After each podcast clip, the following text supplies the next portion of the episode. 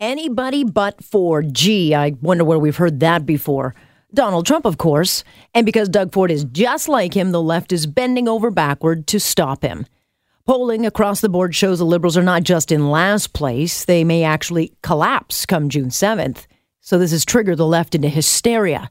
Never mind what may actually be needed in Ontario or what may help struggling people.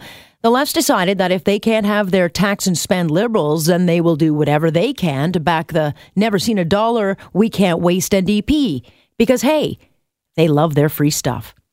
An anybody but Ford campaign is now underway, created by those terrified of a boogeyman of their own making. Looking at Wynne's numbers, they're telling their comrades to park their loyalty and back the NDP as their chance to stop Ford. Of course, that movement is mainly in Toronto, where life has been simply peachy compared to the rest of the province, where hundreds of thousands of jobs have been lost, businesses boarded up.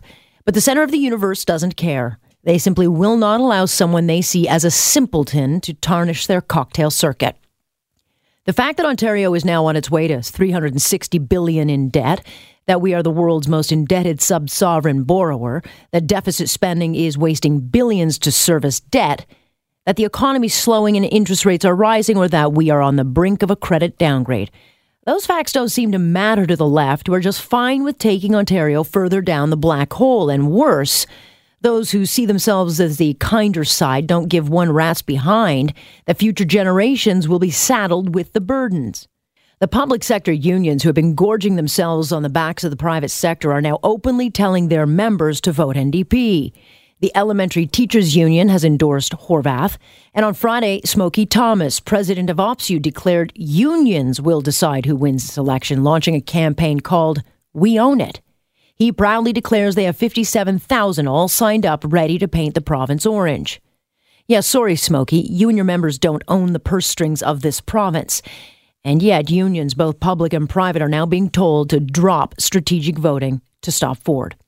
Essentially, we, the private sector, who foot never ending pay hikes and plump up bloated pensions, are being told to suck it up. Think about that. Those getting regular pay hikes, paid sick days, and guaranteed pensions by 55 are so blinded by their own wants they don't seem to care that those on the other side also have needs, needs that are going ignored albeit as Sue-Ann Levy of the Toronto Sun rightly points out, with teachers making on average 13% more than a comparable job in the private sector, maybe they are the rich people Horwath plans to tax to pay for her hefty promises.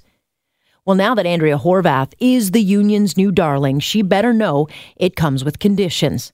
They don't want your change for the better. They just want more of our change in their pockets, or just a change that will fill their trough. That is my point on point for this Monday, May 14th. I'm Alex Pierson. Great to have you along.